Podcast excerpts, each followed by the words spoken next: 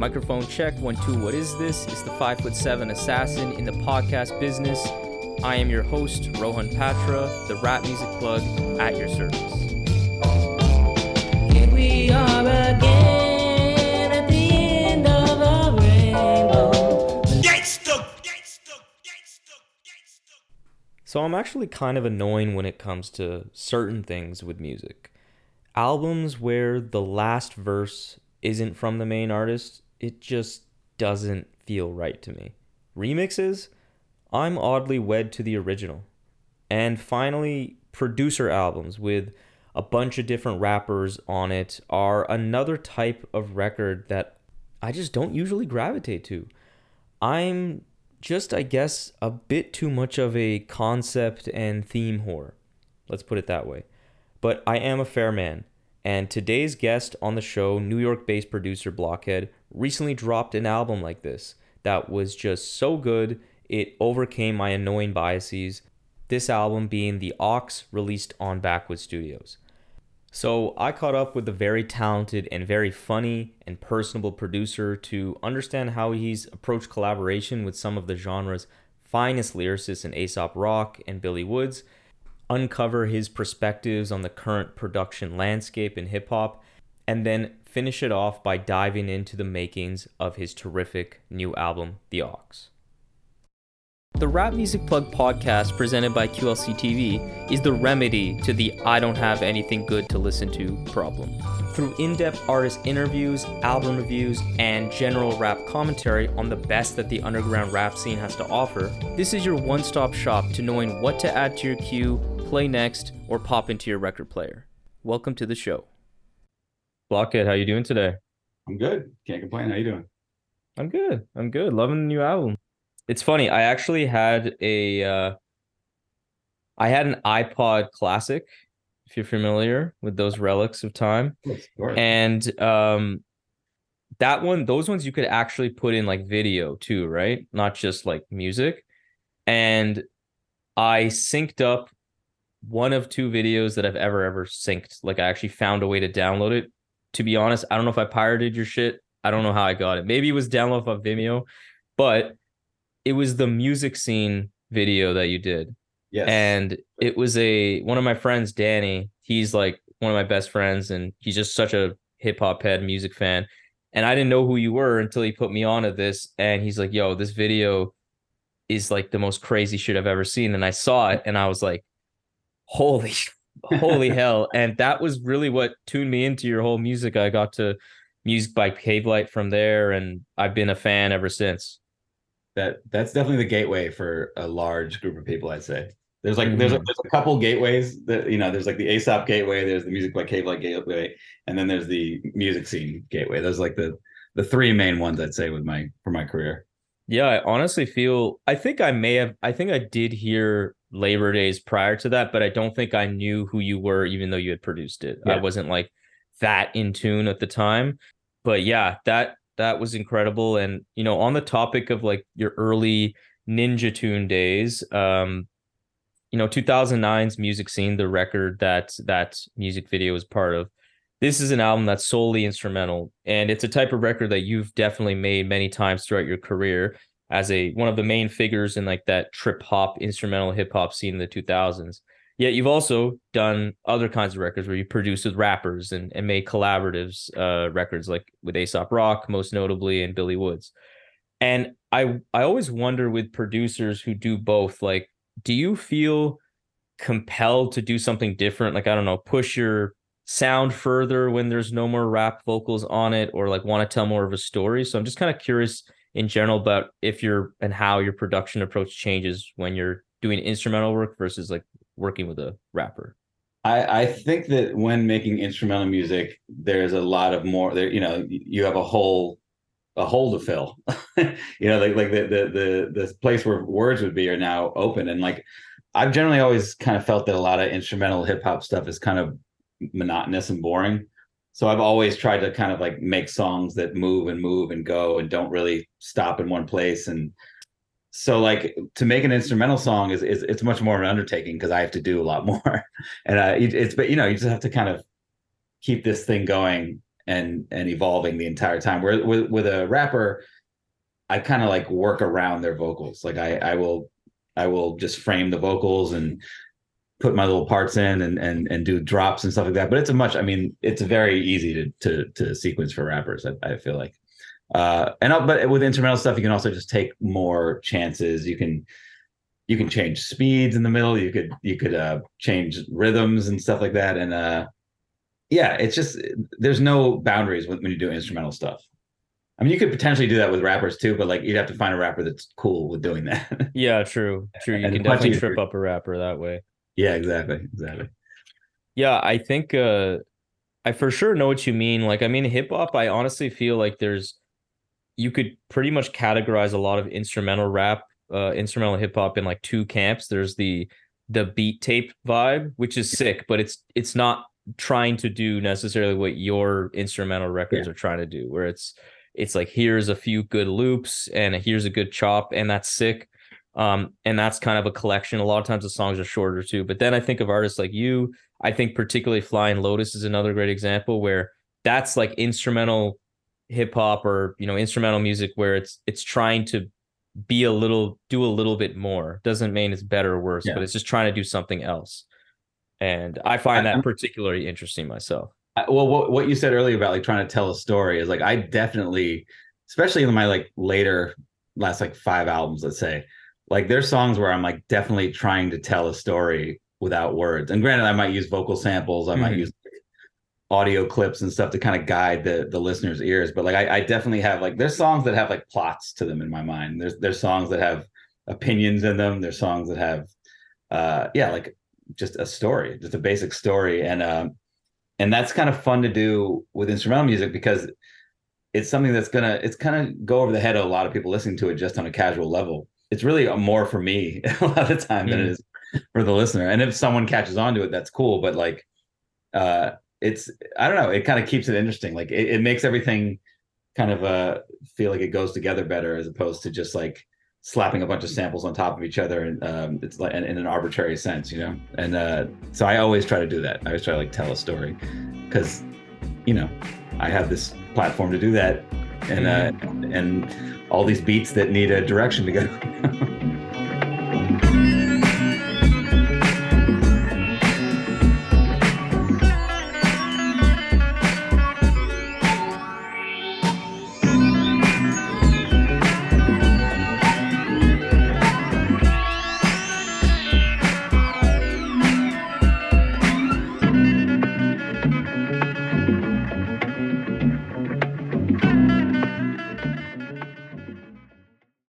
feel is like some of the most important traits for a great producer like for example is it more technical abilities in terms of like how you use your gear certain chopping techniques or is it more intrinsic related to like having a good ear I think, I mean, I'm biased on this because I'm not technically sound at all, but I, I'm all ear. So like, I'm going to say ear.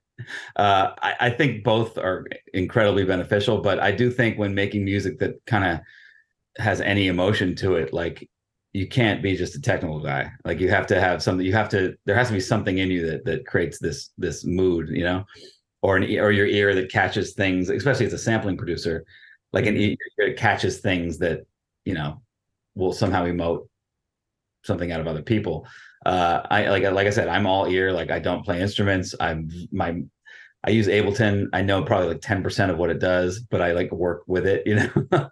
and uh I think that yeah, it, it's it's a lot of just instinct with me. Like I mean, I I mean, I've been doing this so long. I just kind of if I sit down and make a beat, I can just whip through it without even thinking. And I know, and I don't need to. I don't question myself. I just kind of go with each idea and follow it till the end. And sometimes it works, sometimes it doesn't. But it is it's it is like hugely instinctual for me, and Mm. uh, I think that that does kind of make music that doesn't feel like a robot made it. You know. Yeah, I think I think the way I from an outsider as a non-producer, I feel like both are obviously important to some degree, but I would say the one that is kind of like it's the one you can't learn, I think is the good the ear, or at least it's the part that's the hardest to get to. You can still like listen to a lot of music and like develop a certain taste for sure. But I think one is more important than the other, and I agree with you because like I can think of this is a weird example because it's not even a hip hop song, but uh I'm just thinking right now, you know, like Sly and the Family Stone, like just like a baby, if you remember that song specifically. I don't not that song specifically. It's I mean, on uh, Is There a Riot Going On? But just generally his voice. I heard that. I know. Yeah, yeah. yeah. like his voice is super good, obviously. Yeah, but if I was a hip hop producer and his, let's say his vocals were not like that in the actual studio version and they were very clean, which they're not, if they were super clean, technically, like if I had the, it's important if I had the technical chops to maybe like make it more fuzzy and like buttery as it actually is. But I feel like you could also just have the ear and find samples that get that kind of sound and i think that's more important because you can learn to manu- manicure like sounds all you want but i think the most important thing is like realizing that that's a really good sound because that's like if i think of that song his voice is like one of my favorite that's like one of my favorite songs ever because it's just i don't know what how his voice comes across in the mic but i've never heard anything so like it's like fake it's almost fake how perfect like the low heroin voice he would have. yeah it's so raspy it's yeah, like oh I mean, that was the best. Yeah, he did Yeah. that. But Uh, I, I I think that like with with sounds like it's it's about hearing us hearing something and like seeing the potential in it. And uh sometimes I'll hear a sample and I'll be like like I like the melody of this, but I don't like what it sounds like. I like the say it's like like yeah, like a like flutes come up a lot in my music and like it'll be like a, a corny sounding flute. And I'm like, well, if I put like a guitar amp on this, now all of a sudden it's like a guitar sound and but it has the same melody mhm. and it just kind of works better but like it goes both ways you know but but to hear like for me like like the melody of something's really important and then kind of anything beyond that is just me tinkering with it and trying to get the best sound out of it i can Mm-hmm. And uh based on your social media, I would have to say that you have a pretty wicked sense of humor. Like if I My you're one of the best follows. Like it's every time I'm on your Twitter or your Instagram, I just don't know where you find this shit. It's like truly like the best depths of the internet you seem to be pulling from. and uh you seem to have a general charisma that like no offense to other producers out there I don't feel is necessarily the most common characteristic sometimes amongst the the beat no i'm like community. socially competent yeah yeah which is a lot of producers are are, are kind of more um in the house kind of guys yeah I mean, I'm I'm like a middle aged man, so I'm not out in the streets really like that anymore. But like, I I am a social person, and I uh, I don't I don't uh, I don't relate to a lot of music musician headspace stuff. Like uh like I'm not introverted. I'm not um uh I'm not like emo. I'm not. mhm. I don't know. I like like the any any any character characterization you could like put toward musicians or producers. Like I don't really feel I fit in with that. Like I'm I almost sometimes feel like a jock that's so funny uh, among among uh musicians. Although granted, like with rappers, it's different because rappers kind of have a bravado about them. But like Yeah. producers is like are generally like low key nice guys, and I am a low key nice guy, but I but I am also a person that like. I'm, I'm not like scared of conversation. yeah yeah yeah no that's funny that's actually funny you bring that up because like on this topic of like your personality and maybe how that plays out in your music i found Mhm. it interesting that you said something in a previous interview that is right in line with what you just said now which is that you make music that is much more emotional than you actually are as a person Oh, yeah. which I was like, hmm, that is just again, like you said, not what I would hear think I would hear from a producer. So like, why do you think the act of creating music unlocks this like a more emotional side of you than what is otherwise more dormant in your day to day life? I mean, you could look at it a couple ways. It could be, you know, someone, a psychiatrist might be like, hey, maybe that's your way of expressing your emotions is through music. I would say it might be that, but it's also kind of goes back to my ear and like what appears to my uh, appeals to my ear. And um like I like melodic music. I like things in harmony. Like I don't it's funny, I was do you know what Fatboy Sharif is? Yeah, he's Yeah. been on the show three times. Okay, so, you- so you know Sharif. yeah. So I was hanging out with Sharif the other day, and every time we hang out, we get in these conversations about music, and we have incredibly different music tastes. Like he's He has he's some like, weird taste in music. I've but he likes he likes like like kind of like like heavy guitars. He likes drone music, that. Mhm. uh, and he's also like 15 plus years younger than me, I think. So it's kind of like we're fr- from different generations, but like but then he's like, you know, he also knows a lot about music, and he'll be talking about like, yeah, but you didn't like listen to this and that, and I, and I was like, no, like I don't like, I never liked heavy guitar music. I don't listen to anything like that, and it's a, and it's just a funny, because it, it doesn't, I don't relate to it. Like like any music music that's kind of like, like has one mood to it, and that's it, the genre. Then I don't, I don't care. Like I, it just doesn't, and I'm not an aggressive, uh, angsty person, so I don't, Mhm. it doesn't, it doesn't sink in with me, and uh yeah, I think it my music it's a side of me, but it's also a side that like I my friends are like, huh? like anyone who knows me is like, you made that? Like a lot of girls I know have been like, I can't believe you made this music. Yeah. it's in there somewhere. I don't know. That's interesting. Yeah, I yeah, because again, most people, at least, yeah, I would say most people assume that the artist that they're listening to have some kind of personal connection to the type of music they make. Like if like take Sharif, Yeah. uh, I would imagine that he gets he can have phases or emotional phases where he really kind of lives out those kind of like darker sides or like harder sure. aggressive sides and then also Yeah. the more funny shit too but yeah that's that's interesting again it kind of defies my expectations as a listener hearing you say that It's it's been a constant uh like form of disappointment for every fan that's ever met me expecting one thing. You know, like if they expect me, it's kind of like when they find out I don't smoke weed, they're like, "What?" Like it's very like it's they- they're disappointed because they want to be able to kind of put you in the same group as they are. Mhm. But a lot of people who listen to my kind of music are going to be people that like it appeals to in that way. So it's a I get it, but it's I'm also like, sorry, I, I'm not. I'm just not that guy, you know.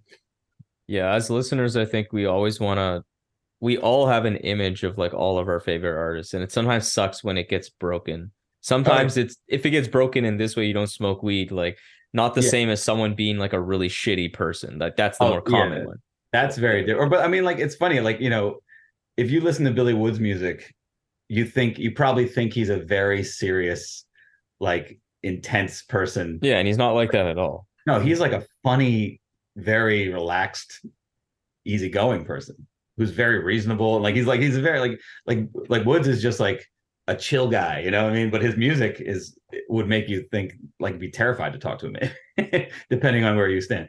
But uh yeah you never know. You never know. I mean, people are people are definitely different than their than their music characters, I guess.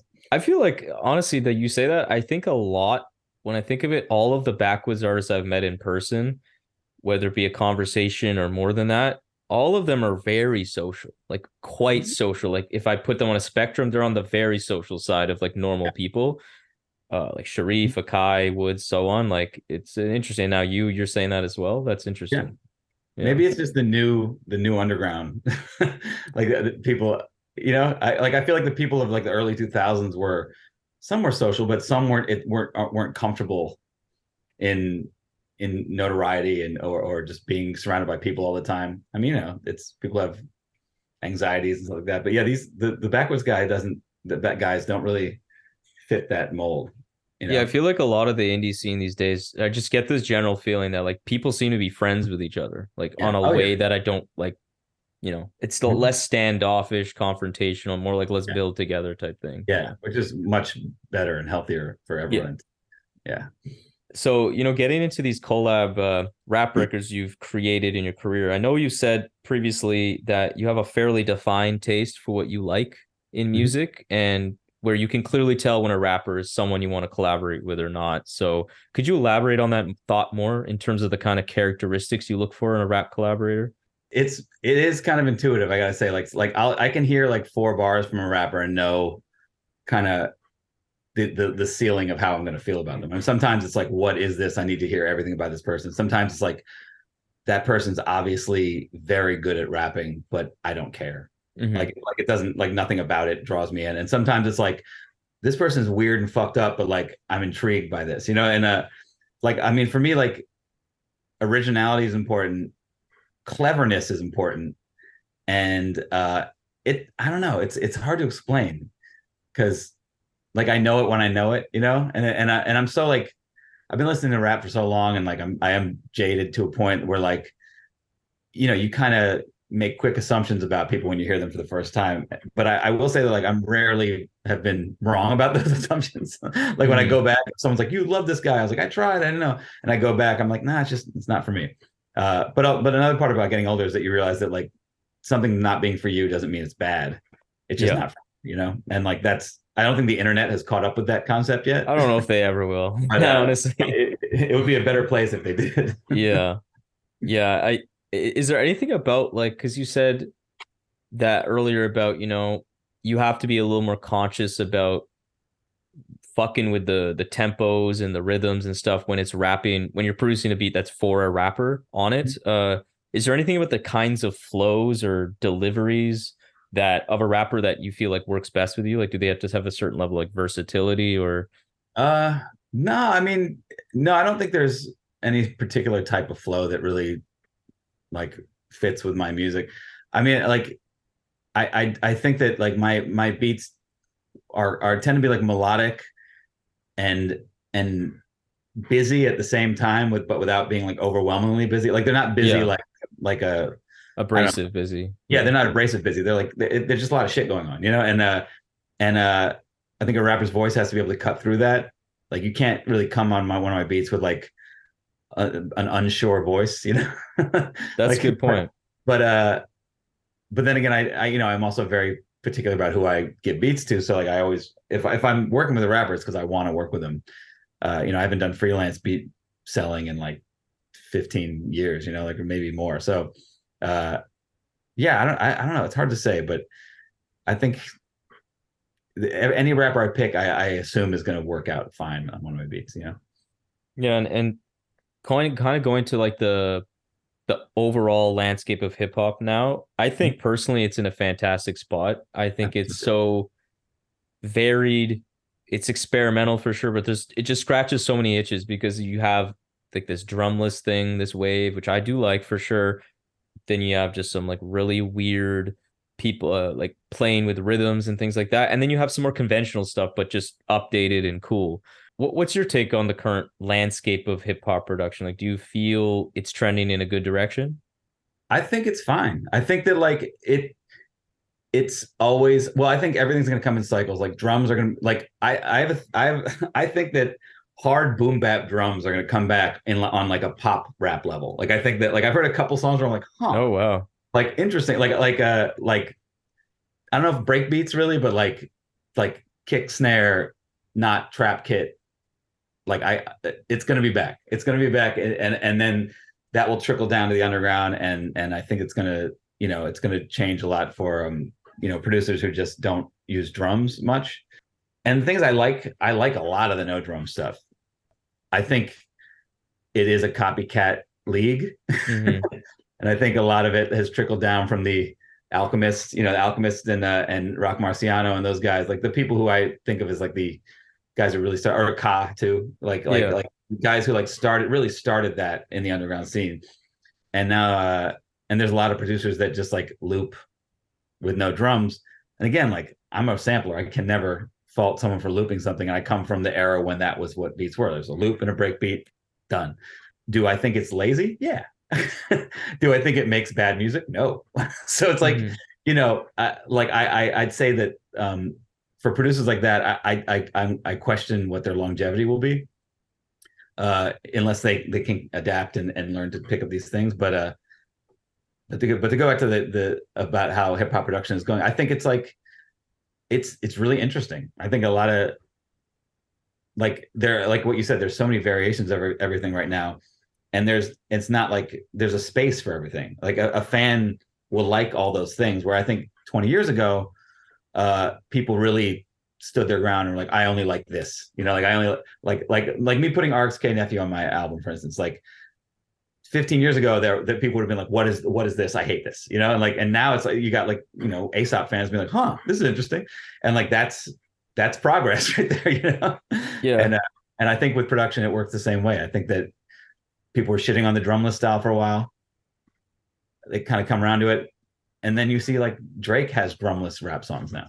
He is he I don't know if you I mean it just dropped the same day as your record yesterday. He had like a scary hours edition of his like Yeah, latest album. I, I checked out the I checked out some there, and yeah, he one- has another conductor beat and an alchemist beat. And I'm just like I was thinking of that when you said Yeah. I feel like it's coming back in the mainstream because like that those conductor beats weren't the fucking weird ass. They were just like very like beautiful sample, but basic kicks and drums. And I'm like, Yeah. hmm, Yeah. hmm, interesting. but- Drake's on that wave. But the fact, but the fact that a guy like Drake even has his ear to the streets like that, or maybe his producers do. No, he likes pray. He he he on two different occasions posted on a story pray for Haiti shit That's when it dropped. awesome. Didn't he? Yeah. Didn't he post Armand Hammer too, or something, or was it just just Mak Mach-Hommy? I think it was. I mean, I'm sure he's pro. Not. I don't think Armand Hammer, but Mach-Hommy he did it twice for Pray for Haiti, and I remember people were like, "What the fuck?" His monthly listeners literally like doubled, like on Spotify and shit as soon as that happened. Uh, but uh, yeah, I I think what you're saying about RXK it actually made me think of a different point, but saying like using him as an example that like I think nowadays in the current landscape of production in hip hop, like there's in the indie scene, I feel like it's so much more diverse. Like if I take the mid 2000s, I don't know of it there being this really burgeoning wave of kind of more hardcore quote unquote like working in the like the realms of trap in the indie scene like there was at the mainstream level Yeah. like with TIs and shit like that but like young Jeezy but I think now there's just such a molding like a melding melting pot of sounds where like you can have an indie version or like an indie scene of like all the music that is super popular and very obscure like it's kind of all there Yeah. Well, I think that kind of also reflects just how people listen to music now. Like it's uh, as much as like society is homogenized in a lot of ways. Like there's no slang, there's no regional slang anymore, really. Mhm. like uh, there is an open mindedness that people have now that they didn't have a while back, and I feel like they people like will embrace it. Like like I have like a a neighbor who lives upstairs. This girl is like 30 years old. And like I'm, you know, she listens to whatever 30 year olds listen to. and she and she like messaged me after my album. She's like, I love uh she likes one of the songs on my album. And I was like, huh? Because it's like, you know, I didn't think she listened to that kind of music, period. Mhm. But I was just kind of like interesting. Like it's a like you never know. Like the, I think that there's a younger generation that are just they generally do have an open mind and are are kind of they'll listen they'll listen to an Andre 3000 flute album and then put on a fucking you know a, a, Doja Cat song and then yeah. then go to like a you know like an underground like you know Billy Wood song. Like it, like there's no it's the playlist generation that that uh that is interesting.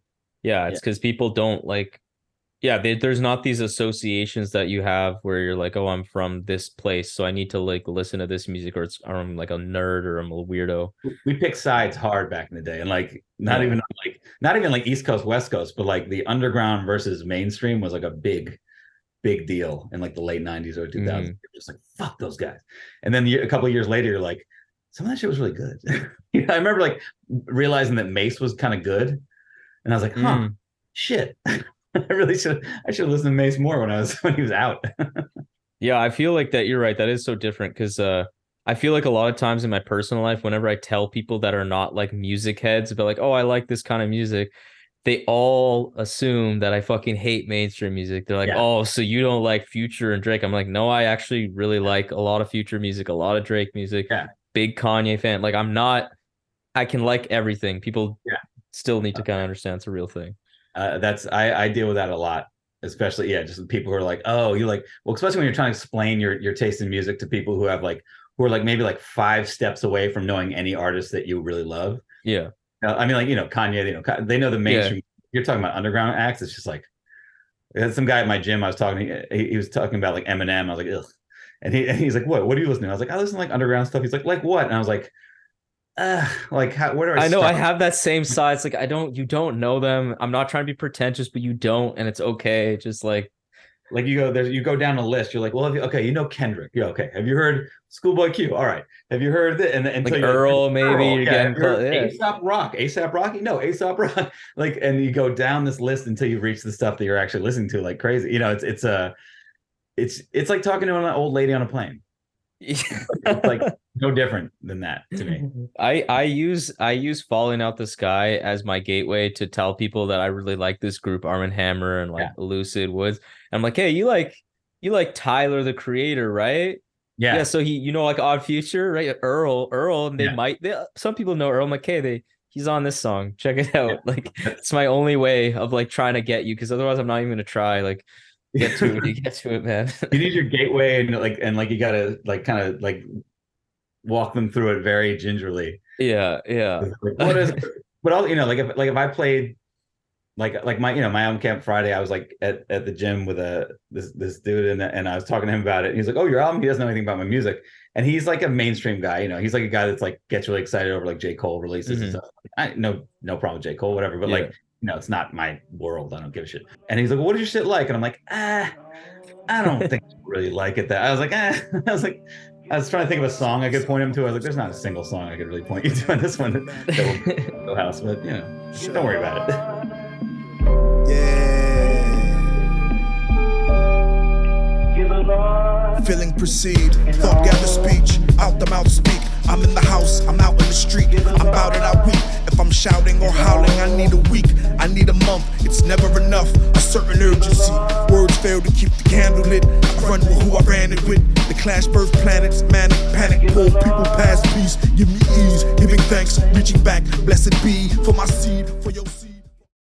Okay, let's get to this new album. Uh, so when this new record, The Aux, was first announced by Backwoodz through their their like great email blasts. Woods wrote like this very heartfelt passage about the importance you've played in his career, where he said, like, and I quote, "When Blockhead hit me up out of the clear blue that same year, saying that he wanted to work on something, it was very meaning. It was a meaningful moment for me." So before getting into this new album specifically, I want to rewind a bit and know more about how we got here in the first place and how you linked up with the now exec producer of this latest album. So like what did you see in Woods that inspires you to like reach out out of the blue as he said and invariably beg- begin this very fruitful relationship? Um, I I was like, I'm admittedly it wasn't early on Woods. Like I I, I heard, first heard him with the Cowardly Threats mixtape, which came out right before History Will Absolve Me. I think like it it was like so it was around that era. It's a name. He's a name I'd seen for a long time on like rap message boards. And then there's this one I used to post on this rap message board, and like this guy whose taste I aligned with heavily kept posting about Billy Woods, and I was like, huh. And I, you know, it, when I'd seen him early in like the two you know the early aughts, like mid 2005, 2007, I kind of aligned him with just like, oh, it's just another underground rapper, whatever. And I and I did, just didn't pay attention because it, it was so overwhelming how many underground rappers there were back then, and like they were mostly shitty. So I just was not, I, I wasn't couldn't be bothered to like. So I so I delved into this guy's post and I and I downloaded Cowley Threats, and I was immediately like, oh, this guy's interesting, and like he didn't sound like anything else. He had a really great voice, and he and he, and his writing was fantastic. So I was like, this is pretty cool. And then I kind of put two and two together and realized he knew uh, NASA, um, who was a NASA. I mean, besides being an artist, he also mixed a lot of the early Def Jux albums. Mm. So I knew NASA, and I and he NASA worked by my house, and I'd often run into him like on my block, and I ran into him on my block, and I was like, "Hey, you know Billy Woods, right?" He's like, he's like, "Yeah, yeah." I was like, "What's it? What's his deal? Like, is he, you know, like?" He's, he's like, oh yeah, dude, he'd be psyched for to to work with you. And, and I I think I must I don't remember exactly what how it happened, but I think he gave me Wood's email and I hit him up and and that was that. And we just started chatting. I sent him beats. He's like, we're working on an EP. And that slowly like snowballed, like, let's make a whole album.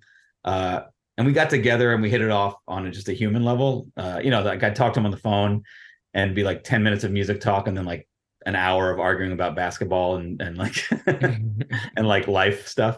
Yeah, we just, you know, like we hit it off. And uh which I gotta say, like in the in the rap world in my life, like like while I am a social being, I've never been one to really envelop myself in the in the rap scenes that I was a part of. Like even like during the Jeff Def Jux stuff, I'd be around, but I had my own friends. I hung out with them and like we went out and they're very separate. I haven't like, you know, met a ton of rappers where I'm like, oh, you're my friend, friend. Like like you're a person I would hang out with if rap didn't exist.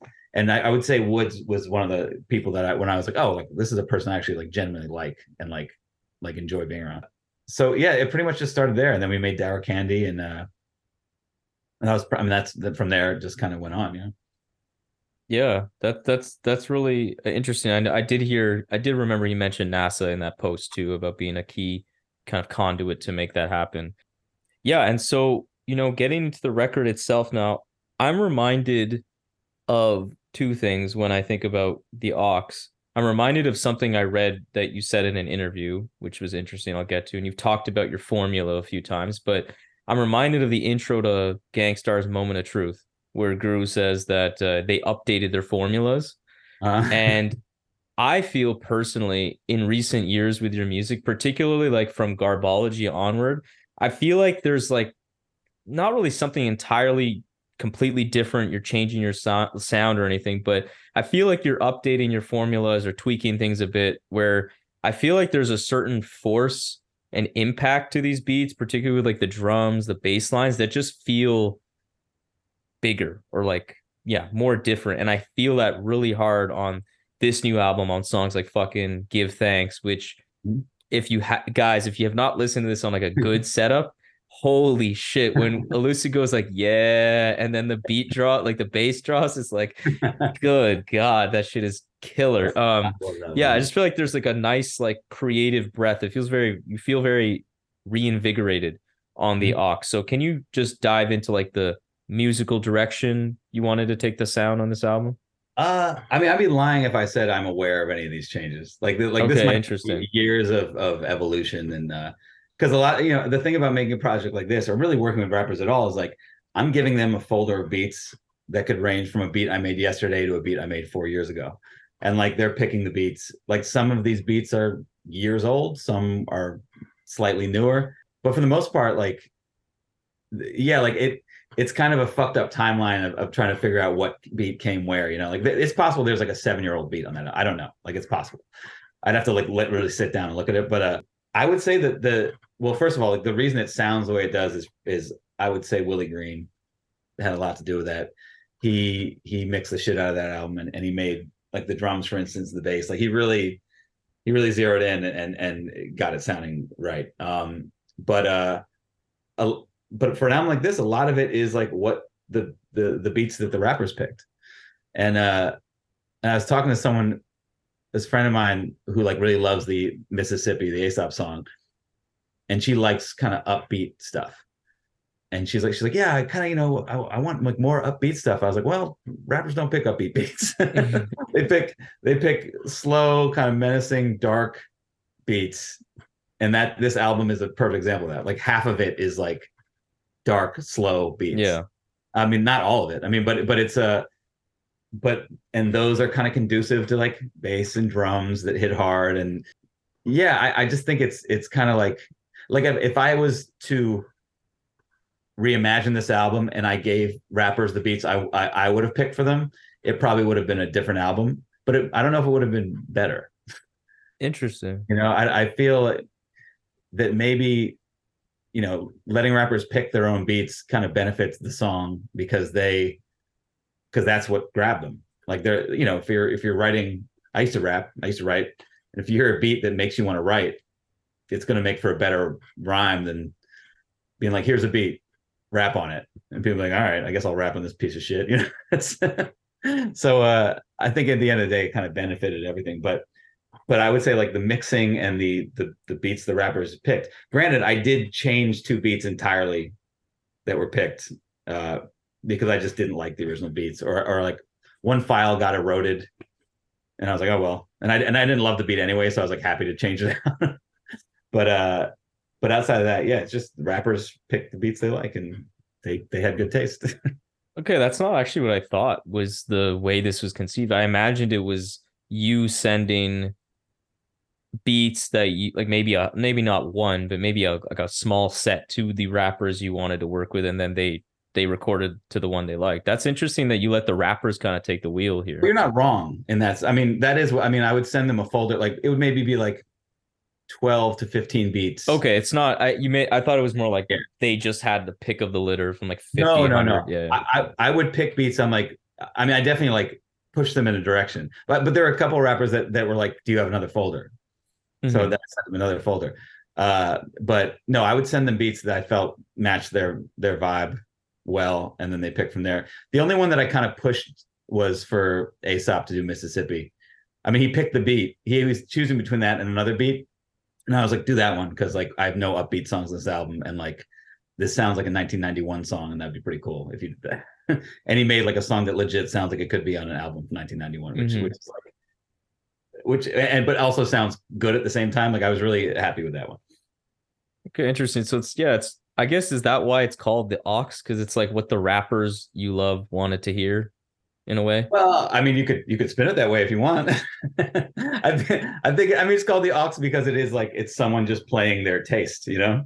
Like it's this is this is me putting I, I'm controlling the aux and this is what I'm playing for people. Uh, might clear the room. no one's gonna dance, but but if we're in a car, it, it'll be all right, you know. Yeah, yeah.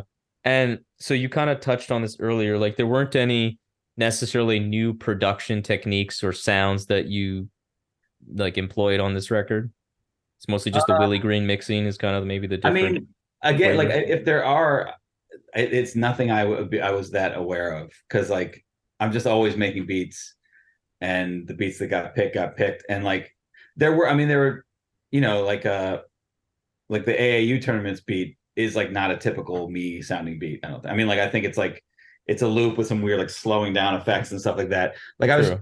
trying something different on that, but you know that's just that just happens. You know, I just tried it. I- It's not it's not like I made seven beats like that. I just did one, and I was like, all right, here we go. That's that's that one. And I was really happy they picked that beat too because I wanted that. I wanted someone to rap on that one. Yeah, no, I don't. I don't you know, I, I didn't get more equipment. I didn't change what I use. I didn't change my process. Really, just kind of. I guess my ear my ear changes over time, like what I what I'm drawn to to sample and like how the layers work and all that kind of stuff and what drums I'm using, all that kind of stuff. And that that that's all just like subtle evolution that right. I'm I'm not aware of, you know.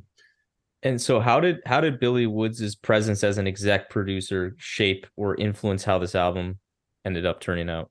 Uh he he well he helped me get a lot of the rappers be, to be on it because he has different connections than I do. He also helped me come up with uh with good, you know, pairings. Like he he came up with the well him and Navy Blue. Uh he did the Fatboy Sharif and and and Creech.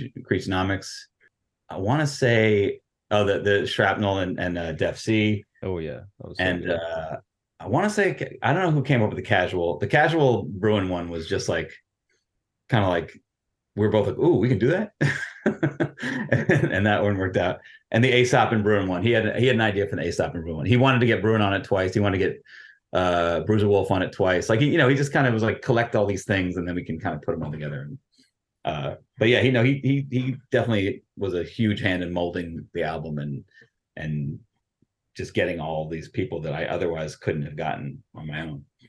I think the pairings that you guys ended up landing on were like really good. I think of the one like Mike Eagle and Koreatown Oddity. Yeah, that was that was his idea. That was Wood's idea. that as soon as I heard it, I was like, I never realized how like spiritually connected those two are. Like they have that super eccentric style and they have a comedic flair that's just like really natural and fun. Like I Mhm. never thought how great of a combo. Now I'm like, they should make a fucking album together. Yeah. Like, Yeah, no. Be- Well, and they also they were they knew each other. They're friends. They were Mhm. friends before this even started. So like, it was kind of one of those things. Like, oh, we've never you've never done a song together. Do a song, you know. and, And, when uh, it came to the lyrics that and like kind of like yeah the, the performances from the rappers like did you provide any guidance on like the tone or like lyrical direction that you want them to take or you just let them do their thing I I generally let rappers do what they're gonna do. Like I don't think I've ever been like, do it again to, to a rapper. I mean, I get I was fortunate to to get good performances out of everyone, but uh no, I I pretty much just you know let them do it, and then I I I deal with the rest of it. But uh I mean, I know that like when they were doing AAU tournaments, I think uh Navy Blue had something written already. Then he heard Wood, he heard Woods Woods' verse, and then he was like, "Oh, I got to write my verse over again," which is like the best thing ever. I love like I like the competitive rap. Like, he, like, that's one of his best features period it is like I honestly like it. Low key is one of my favorite verses on the whole album. I mean, Woods' is, verse is incredible, but I, I guess I'm so used to working with Woods that like nothing surprises me anymore. Mhm. when I take a step away and listen to that that verse, I'm like, it's crazy. But but navy blue navy blue fucking killed that shit, and like I was, I was so psyched when I got that verse, and like, it, Yeah. like it, it's and it, you can like listen to it over and over again. It's it's really it's really good. And you know, so you have some amazing features here from usual sus- suspects that weren't surprising necessarily. Mhm. Um, when I saw the track listing, you got one of I have to say I think the best Quelle Quelle Chris feature I've ever heard. I Oh, straight up, it's that like that is just some of his like most like toughest raps. Like he's Yeah. really like flexing him like his like oh my god, it's so good. It's I- it's you know, it- you know, it's funny you bring it up because uh, when I sent the, he picked the beat and I was like, huh, interesting. All right, because I, I was like, it didn't sound like a Quelle Chris beat to me, yeah. and uh, and and but with him, I had no idea what I was gonna get. Like he could have sang on it. He could like he could have done anything he wanted to, but he came back with just he just kind of barred out, and I was like, oh shit, he made like a he made like a like a shit talking rap song on this, and I was I was very excited to hear it because I like I kind of look I kind of wanted I wanted him to do that, you know, and uh it's not and, and it, it's not something he does a lot, so it was it was a so it felt kind of cool to have that on my album, be like, oh, I got the one where he's really popping shit. Yeah, his Quelle Chris shit talking is like really special. And yeah, like you said, it's not always he's in that bag. He's a lot of times more like introspective or funny or all that stuff. But man, he- when he does that, I feel like it's easily one of like the most authentic feeling and like energizing kind of rappers when I hear them like really just like flex and like pound their chest because it's like, yes, yes, man, you really are that guy. Like there's no one like you. Like is. Like- he was at the Wood show the other at the uh, Armand Hammer show the other night, and he had a camcorder, like a little like handheld camcorder. He was just like walking around filming everyone. I was like, damn, you got a camcorder? he's, he's a funny, he's a really funny guy. He's really And and so you linked up, like I said, with some usual suspects, but then there's also some people that not only are new to working with you, um, but are I I feel pretty new to a lot of your fans that typically go to your music. And I think you had said somewhere, I think maybe it was with Us Weekly, a recent interview, where you said like one of the desired effects you wanted with this record were to challenge some of Oh, your yeah. fans to get them exposed to different styles of rap. So talk to me about like kind of what you wanted to do with that. Okay, uh, if I can just address that USA, uh, the the US Weekly article, because I I've- I've noticed a, a little kickback about me the term me saying challenge my fans. People are like, Interesting. because they're like, there's nothing challenging about this. It's just like it's rap, it's good rap. I'm like, that's not what I meant. I meant like like putting someone like, you know, to someone who's an Aesop, an Ace, a hardcore Aesop fan. Hardcore Aesop fans are very specific types of people, and like they are, they're they love Aesop, and and I mean they love other music too, but like they are, they they've got a Yes. they don't have a wide scope sometimes sometimes. And i and, maybe that's just me thinking back to the Def Jux days because that like those no one more blinders about music more than Def Jux fans. Uh so like when you put someone like bruiser wolf on an album or you put someone like rxk nephew on an album that's it's not that they're challenging their intelligence or something. It's it's, it's challenging like what you can grasp about like this like different types of rap like someone like RXK nephew, if you listen to that just uh, in a in a kind of a, a glance, you'd be like, "What the fuck is this? Like, what the like? What is he talking about?" You know, like I I could see someone doing that, but if you really sit down and listen to it, it's fucking hilarious. Like he is he is one of the funniest rappers of all time, and Bruiser Wolf uh, is also one of the funniest rappers of all time. But like their styles are so not typical to what I think that side of the fan base is into that when I say challenge, it's like no, like I want you to sit down and like and like ingest this and understand it, like what makes this good, instead of being like, uh, I don't like what he's talking about pimping. Fuck that. It's dumb. you know, like like I like that. That's my most hated cop out for any rap fan. Be like, I don't like they're talking about this thing I don't like. I'm like, then you're missing the point of all the other facets of what makes a rapper good. Mhm. Cleverness, like like uh, creativity, voice, flow, all these things. They all they all make rappers special, you know. And uh so when I said challenge, I meant I meant like in that sense, not I'm not. surprised that you got blow. I thought that was super obvious. Like that seemed minimal- very clear.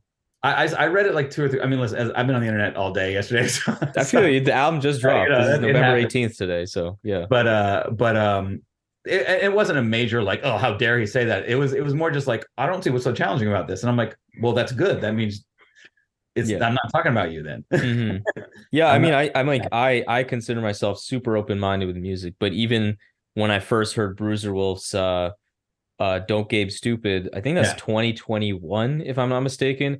I definitely didn't really really like it until last year, like a hundred percent, maybe even early this year because it just was so weird. And Yeah. I was trying, I heard all my and I had all the what do you call like social what's the I don't know what the social currency around it. I'm not there's no I'm not running the term. A lot of people I respect loved him. So it's like Yeah. I had all of that validation to say this is good, but I still just like, yeah, it's You're like, fine. I just think it's Yeah. a little too weird for me. RXK, I would say that one hit me pretty immediately, but even then, like I've only recently started like saying like I'm a big fan over the past like probably in 2023.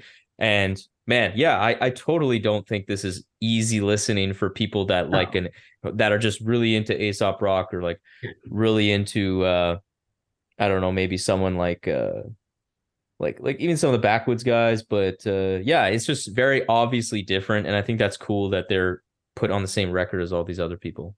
but and also counter to that like um like when i say the word challenging like if you're like a regular like like talking to the guy at the gym like this album would challenge the shit out of him because there's no like there's maybe like three or four verses that are like normal rappy verses you know like like where, where it's like oh this guy's rapping how rappers rap like like and even those are like they're all have quirks and are kind of interesting Yeah. There's no Yeah, like Breeze Brewin, Breeze Brewin's like it breathes somewhat normal, but he's not. Like I mean, like Ugly Frank raps fairly. You know, he's he's he's not. Yeah. Uh, you know, he he he he could you could play him for like a J Cole fan, and J Cole fan be like, oh okay, like I see, I get it.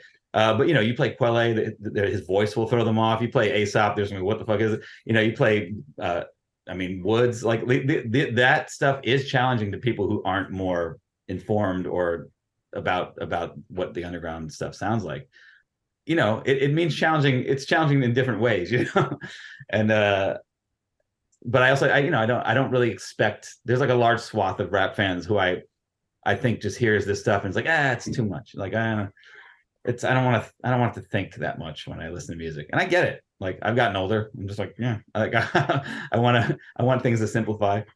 I was also going to say that like about bruiser wolf that uh if you like i'm a big Suga Free fan and uh and like if you were if you had heard Suga Free and then heard bruiser wolf you'd be like immediately i was like yup. I was like this is like the next version of that. Like it's like a more like it's like a mellow Suga Free mhm. I definitely see that. yeah uh but uh but i but i also yeah i get people's apprehension about when they hear like a style like that they're like what is going on here like it's like a pimp talking you know I mean, I feel like the this albums like this are are like in my in my hope are moving the Overton window of like what's acceptable or what what is like cool in in like this scene of rap because we're talking about RXK, we're talking about Bruiser Wolf. Fatboy Sharif's on this album, and like Yeah. we didn't name him because I feel now in the past year, so many people that like the kinds of artists we really fuck with, like Sharif's become like a staple now. He's becoming like a like way more widely appealing, which is hilarious because it's fucking he makes some super strange music too, and I just love that. I love that. I mean, to step back from everything, he is the weirdest rapper on this album. Like, like without question, Sharif is the most out there rapper. Like the music he's putting out is like it's like free jazz rap. It's like fucking. Cra- it's like really like there's no one else has make stuff like what Sharif is doing. hmm So like he's his own, and, it is funny. Like it is funny that like his. I love how he's been accepted in the way that he has. I I am surprised in many ways because hmm I for sure. people are kind of tight tight about stuff you know about about really avant-garde rap but he's he's kind of found his way in there and he's you know he's he's doing all sort and every album will get crazier and crazier like I, i'm doing a project with him and uh it's out there for me for him it's like probably the more middle middle of the road stuff but for me it's weird Like a like a full on collaborative album. yeah yeah yeah, yeah. we, oh, we have, whoa. we're doing it we're doing a project together i don't know i mean when it, when it will come out remains to be seen but we've got we've got a good amount of stuff done Okay, shit. I actually truly did not know that. That is interesting. okay, okay. Um, so you know, one of these features we talked about now a few times, this uh very unhinged RXK nephew.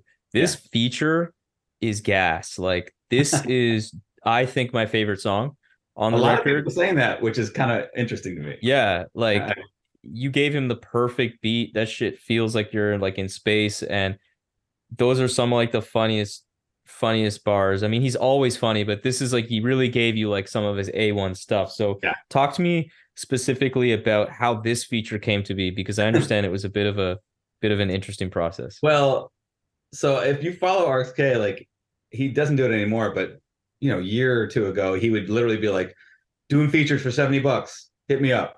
And one day he was like, I'm doing features. Like, if you want features, hit me up. And I just, and I, and I was started making this album. I was like, I'll get an argument. You know, I'll, I'll, I'll ask him. And I was like, what's up? And he's like, yeah, just, you know, cash at me the money and I'll record it. And I was like, all right. And I was like, and I, was like, do you want to hear beats? He's like, no, just send me a beat. I was like, all right. so I, I sent him a beat. It took him like two days to get it back to me. He recorded it somewhere in Brooklyn, I think. And the the the quality was just horrific. Like, I mean, like it, it's not his fault. Like whoever he he found some random guy to record him in Brooklyn, and like the dude didn't didn't know what the fuck he was doing. Like like the levels were all terrible. Like I had to kill a ton of the background vocals. Uh, Willie Green made that song even possible. Like I remember getting back, like I don't know if we can use this because he's he's peaking all over the place. yeah. Willie Green just worked some crazy magic, and even though like like if you listen to it, like the vocals still sound wild on it. Yeah, yeah, yeah. but uh, but it works. It works in the context, and we did like effects and stuff that kind of made it all even out. But uh, yeah, and like and like even getting the vocals from the engineer was a pain in the ass because the guy like he like he didn't know how to do things. I was like, "Can you send me the vocals?" And, he, and he'd be like, "Send them with the beat." And I'm like, "No, no, I need the soloed vocals." So I, to- I was like, you know, DMing him on Instagram and getting all this stuff until eventually I got it. And uh, and then you know, finally once, and I and I told Green before we mixed the album, I'm like, listen, the overall this is gonna be a pretty easy album to mix, but this song is gonna be your life's work. Like- this song is gonna be really test your your knowledge. And he came back and I with with with the mix, and I was like, wow. I mean, he he he he cleaned it up. Like no one will ever know how much work he must have done to make that sound good. And uh and like I had to remove certain like the uh the the Homer Simpson dough and the ah you can like I I I plugged those in there because the way he said them were so loud it peaked. And I just I was like I can't have it made no sense. So so I put those in there to make that work.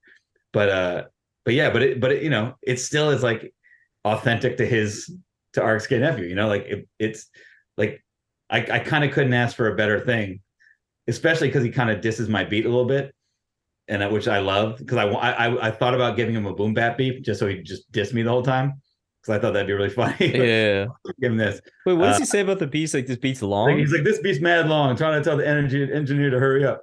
Uh, oh no, this this beat long as fuck. Trying to tell the engineer to hurry Yeah. up. But the funniest thing about it is that like you know I gave him this beat.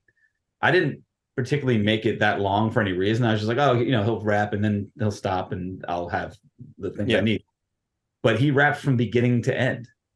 Like he like he he literally just was like like he like that he like I give him the beat. He's like, oh, okay, so I go from beginning to end. yeah, yeah. he just goes and he he raps for four and a half five minutes nonstop and it's a it's pretty awesome i was very happy with it very happy with it last point on the features here, like other than I guess the RXK nephew one, like this is a patron question from Jarvis. He asks, what collabs that ended up on here caught you off guard the most? Like, were you surprised at how any of the link ups ended up or uh, ended up sounding?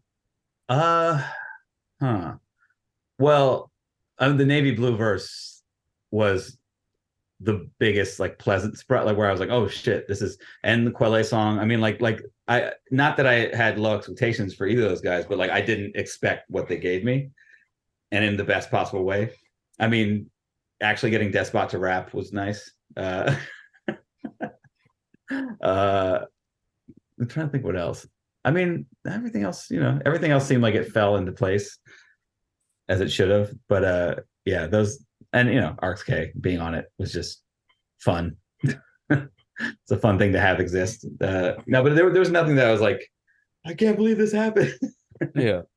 you know, well, getting Danny Brown on it was a shock, and like kind of got out. I snuck it out at the last minute, and uh, because I don't know him personally, but uh, that that was like a really that that was like the the last thing I I was like I need this fucking thi- this one thing. Like it was gonna be Danny Brown or Zach Fox, and I was like I need one of those Mm. And uh, and I got and Danny and Danny did it. I gotta, I, I gotta, I gotta thank him for it because Yeah, It- it's interesting that a lot of these features like and dropped an album the same day as you. yeah, I just keep yeah, thinking about that. RXK, Danny Brown. yeah, yeah. Who knew? Yeah. I think it's the last day of the cycle, the November seventeenth, because no For one Grammys and stuff. No, for for whatever reason, apparently I've been told by record industry people that December is just a dead zone for for record releases. That's true. Yeah. So uh so this is probably the last moment everyone's like, oh, we got to get this out now, and so that's so it worked out, you know. Mhm. But that's why there's so many albums came out that day. I think. Yeah, I definitely agree with that. Um what what would you say is your favorite song? You have to choose. Uh, probably AAU tournaments, but uh, Poppy Seeds has a special place in my heart because at first I thought it was going to be a debacle. Like when I got it, I, I like I had a different beat on there, and I was like, "This isn't working." And then I switched the beat and did all the stuff around it, and it made everything make sense. And now it's like, it's the the the, the whole song is just a vibe now. Like it was like it's a very like you know it's it's a lot of it's chorus like it's a weird Yeah. structure. like he sent me a really weirdly structured song and i was kind of like i don't know how to make this kind of work and then when i found the new beat i was like ah and, and it, then it all kind of lined up and now it's like when it comes on it's the one i want to listen to the most but i think i think all in all i think AAU tournaments is probably my favorite song. I think that was such a good first track too as a choice. Yeah. Was the sequencing mainly your kind of your kind of Uh, taking the direction? I know Woods is a big sequence guy, so yeah yeah, we i mean we discussed it but i think i i kind of i put it in in i mean i knew that aau tournaments was going to be first and i knew that the posse cut was going to be last and beyond that everything was kind of shuffled around but i you know i i it's all yeah i did the the the i would say you know 90% me woods woods probably gave his two cents here and there but uh you know like i i, I put Armand Hammer in the middle you know i kind of well i want to space out all the woods verses i want to space out the aesop verse and i want to space out the Brewin verses yeah. and the Bruiser Wolf verses. So like I kind of I, I just made sure I just a lot of math, a lot of math to figure out where everything needs to go. And so you mentioned this Sharif uh blockhead record you're working on. Is there any other kind of upcoming projects that you want to shout out or just like merch or tour dates you want to shout out? Uh, tour oh well tour dates. I'm doing a couple shows. I've been off road for the year for the most part, but I'm doing a show in San Francisco and a show in Denver and a show in New York. I think in uh in January. But other than that, nothing planned seriously yet. And as far as new projects go, uh, I have a like a, a project coming out in the spring. I think it's a it's an instrumental project, but it's not like an album album. It's like a uh, like they're kind of shorter beats. It's with KPM Okay. Records. Uh, like I was I was given the the uh, uh, music library, and they're like make songs. oh, okay, just- nice, nice. Those are cool. Uh, and then I, I'm started mixing like a full length instrumental album that will probably be out, I imagine, in summer, you know, late summer probably. And then there's uh is the Fatboy Sharif album. I think me and Brian Ennals are going to work on a project together. Yes. Oh, his Uh, feature was really good. Yeah, I Oh, love man. Brian's the best. Brian's really good. Um, I hope I hope that those the, the guys that are like not the household names get some shine on this album. Like that's like really like that's that's what I I want people to. I want them to listen to the, the, the people they know and are comfortable with, but I want them to be like, oh, like who's this guy? Let me look into his what he's done, and and because that's you know that's kind of the point for for for some of these lesser known guys. Uh, but what else? Uh, yeah, and uh, you know, little things here and there, but but those are the main things. I pretty much have all my- my releases planned till 2025. I think. That's So I'm dope. chilling. I'm chilling. Is I is a Sharif blockhead expect to be next year possibly or probably not? maybe? Yeah, I, I think so. Like he's got like two or three more songs to do. Then we got to put it together, mix it. I mean, there's a lot of work to be done on that, but uh, it's gonna be weird. it's gonna be a weird ass album. That But- that is going to be really interesting. It- it- it's a nice little curveball for both of us, I think. Mm-hmm. Yeah. Well, listen, I, I love this new ra- record. I and overall, I've just you know I've just admired how you've approached your career in general, and I like the energy that you just bring to your music. You bring just as a person, and uh, you know I hope the rollout for Aux is like super successful. I think it deserves it. so far, so good, man. Th- thank you so much. I appreciate it. Yeah, and I appreciate you taking the time to to come out on the show. Uh, always appreciate it. Of course, of course. My pleasure. Peace, man. Talk to you All later. Ah. Later. Bye. Mr. been ballin', girl, I can't call. We Uber Eats, we ain't going out. Girl, stay in your place, stop showing out. Mr. Ballin', consistently ballin'. I'm high as hell, bitch, stop that talk. I'ma step in the building and talk my shit. Drag my balls till they touch the floor. Bitch, I don't know where I'm about to go. Mr. been ballin', bitch, you can call me Nev. Anytime I do it, I'm doing my best. They ain't pick up when I was calling collect. Back the fuck up, I'm parking the jet. They like Nev, you should sign a 1017. The last man broke and he owed debt. Look like Tyrone Davis and keep sweat. Glock got a small man complex. Bitch, I'm on the Venus getting hot, I'm swag. This Biscotti, you bust your chest. Six hour drive, bitch. You not the judge, I don't gotta lie. So there we have it, another episode of the Rap Music Plug podcast presented by QLC TV. I hope this episode gave you some new perspectives and insights into what the greatest art form known to man in hip hop music has to offer. If you want to support the show in the most meaningful way possible, it would be my absolute honor to have you as a patron in the new Rap Music Plug podcast Patreon. Through this Patreon, you will be getting exclusive content such as bonus episodes, exclusive album recommendations, exclusive playlists, early access to episodes, and more. And above all, though, you will be able to support the show directly in a way that will not only justify the crazy amount of time I spend on this show already, but allow me to cover some of the expenses related to supporting all of these great artists that we cover on the show through the website and will allow us to sustain and build on this amazing growth that the RMPP has experienced recently. So if you have any questions about any of the Patreon stuff or just want to keep tabs on the show, interact with me on rap music and all the great stuff that we can talk about, follow me on Twitter and Instagram at rapmusicplugpod or shoot me an email at qlctv.podcast at gmail.com. You can also rate and review the show on Apple Podcasts and subscribe on YouTube and Spotify as well. But that's enough self promotion for this episode. I hope you enjoyed it. Peace.